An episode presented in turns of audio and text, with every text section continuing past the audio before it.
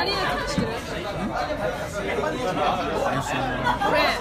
宇多田ヒカルがおすすめして引き上げた、それもふわっとした新人で、なんかマジ細い闇って感じだけどでも結構面白いよ。なんか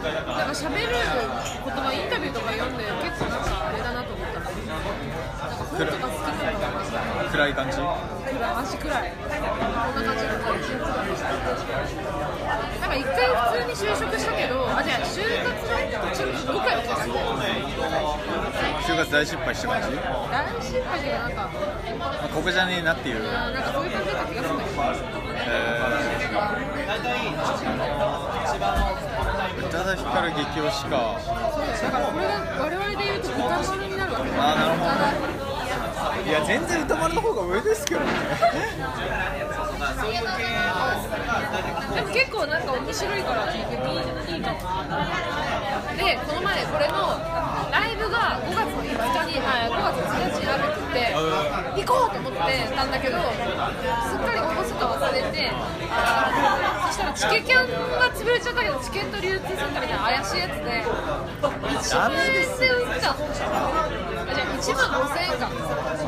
もともとさんぜんえんなの。ダメですよ。で、あーと思って、いやでもって言って相談したの、あの先輩に。そしたらお前やばいよ、分かってないって。あの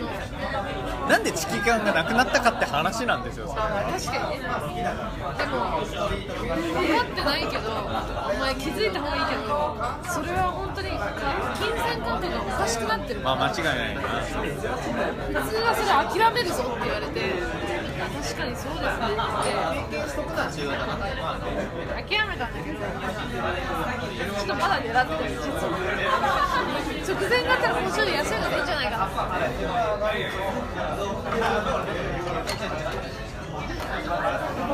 その人のためになんもないからね。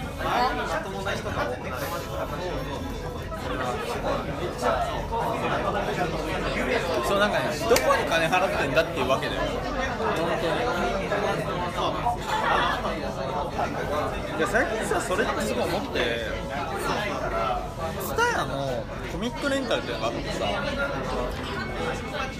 あれさ、すごい安いのよ。じゃあ小学生がわーって借りてるわけじゃない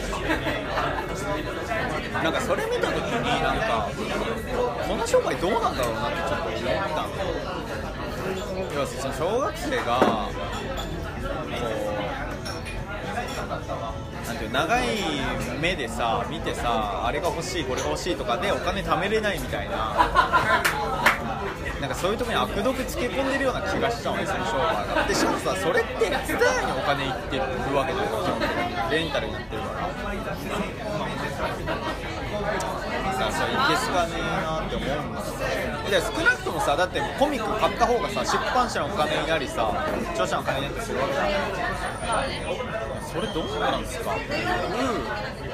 あ、ところもあって、なんかだから最近さ、なんかどこに金払ってんだこれはっていうのがあるわけでさ、古本屋に行くとね、その俺最近めちゃ古本屋行ってる、その地元の家に。それさ、おじいちゃんとかさ一人やってるわけじゃん。でさ、揃ってる方もすごい面白いのばっかりなの。じゃあこんなんあんだみたいな、自分が本屋にいるからそのこんなんあったんだとかっていうのが分かるわけで、でさあ、もうこれ今品切れの出版社品切れになってるんだとかっていうのを見ると、それをまあ救いたくなるわけよ、こっちとしてはいつまでも浮かせた状態では入れさせられないみたいなさそれに合わせてこうなってる、ね、その楽しかったです、ありがとうございます的な感じで、やっぱ お, お金払っときたいみたいな、だからそう入場料的なことで、でそうできるだけこう古本屋行ったらお金使うようにはしてるんだからさ、あんま気になる、まあいいかなっていうものを買ってくみたいなのがあるんだけど、なんかそういうさ、なんかそのこれ結局どこに落ちていってんだみたいな。でそのアップル iTunes が今入ってるけど、これって結局どこにお金いってんのか済むから、俺がその聴いてるさアーティストじゃなくって一回 iTunes に全部バーッて行って、そこから多分分配されるんだろうし、え、なんかこれ頼まなかったっけ？え、頼んだ？なんかこんなやつなかった？違う。違う。最初皮だよ、さっき。あはいはい。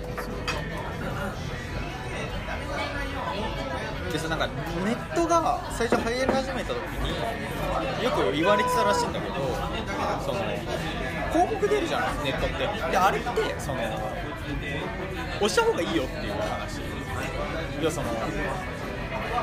記事としてちゃんと情報は出てるんだけど、その広告を押さないことにはその記事を書いてしまうお金いかないから、だからそのネットで記事を読むときにはその一記事に対していっかい広告をクリックしましょうなんていう、それはもう倫理観っていうルールじゃないんだよ、モラル的なことで。要はその広告ってど、ど、どれ？例えばその Amazon のなんか物が紹介されてたりするんだけど、そんなのそれを押しとくとか、あとバナー広告があるんですよ。ああいうのを押しとくっていうのはそのある種の高尚なネットリテラシーだったわけです。でもさ、それめんどくさいでやんないってなったら、ネット広告を打つ、打っても意味が、意味がないというか、要はその実際にはつながらないとか、もちろんその見られてる回数は多いけどみたいな、要はそのどんだけ見られたかの数になっていくわけで、でもそんなの実質的な意味がない。確かにクリック、クリック課金だから押された数だけお金が発生されるのがでも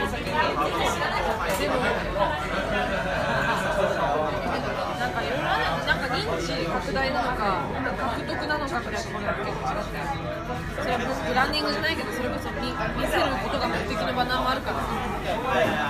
意外に全部した方がいいとは思えないけど、でも押されたことによってそのページの価値は確かに上がるから、そのページに出すことによって、この広告って結構このページに載せたことだから意味があるんだってなったら、確かにその記事を読んだ人の価値は上がるかもしれないですね。だから要はその記事を書いてる元が広告主として適してるって話になってくるわけです。まあね、でそれは記事読んでる側にとってもプラスなわけです。なんならいいねぐらいの気持ちって言ったらまあまあ近いかもしれないけど、まあ完全に廃れてる文化だけど、ちょっとこれ美味しかったな。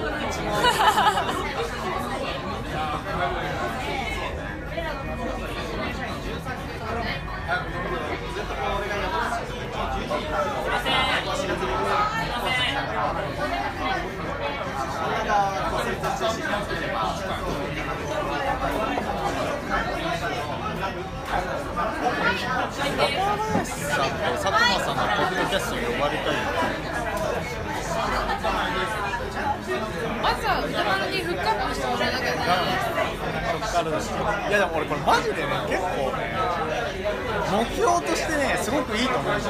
かに。で結果ははっきりしてんじゃん。しかもなんか今若いからっていうのもなんかある気がして。ああ、勢い的なね。だってこれがさんじゅうろくのさおばさんとさおじさんがやってたらさ、確かになんか取られない気がするよね。まず。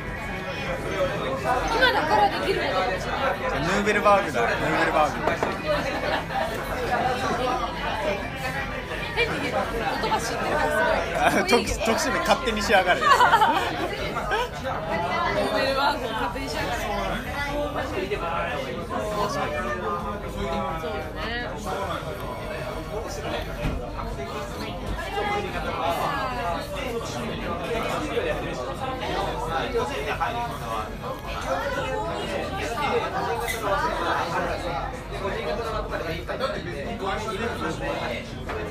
なんかさ、この前さ、中野で録音する前にさ、ちらっと本読んでたの。なんかあの時に、普通にこの時間あっていいなと思ったよね。そう、録音する前に普通に本屋行くだけの時間があって、てかまず本屋ってそう数人、なんだろう、ふたりで行かないし、ひとりで行くし、それになんかもう、まあ、そこでネタ拾える可能性もあるじゃん。だとその街によって本屋も全然違うから。普通にその行く先々で面白いから、それでなんか中野行くときにだからあ中野あの上野行くときに本屋どっか調べとこうと思って調べたら、そしたら私はただ自分でとちってそれとうまくタイミング合わずね。ただねその本屋も行ったんだけど、あのちょっとね良くなかった。なんかまあ発展途上感がすごくて、いい本やも分かんない。あるんだ。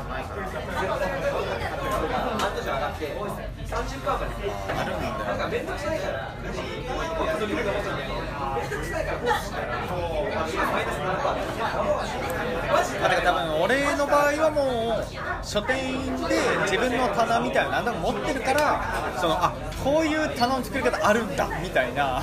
なんかそういう見方になるで、それで面白いかつまんないかみたいな決めるみたいなのって、その佐久間さんと若林さんのトークショーをやったところが渋谷にある本屋さんだったんだけど、そこがねすっごい面白かった、本屋さんとして。えっとね渋谷パブリッシング&ブックセラーズっていうあのアプリがあるんじゃん、あれのもうちょっと奥行ったところにあるんだけど、そこがね、なんかあの、まあ、いわゆる本屋のセレクトショップで、でこうなんか棚もね変な形してるの、いろんな家具みたいなのがあって、そこにこう本がそれぞれ収まってるみたいな感じで、そのワンテーブルごとになんかすごいねこうなんかなんかうまいんだよね、選び方すごいうまくて、なんかこうあその並びあるかみたいなのをさこっちを勝手に思いながらいいな見るもの。そうそう。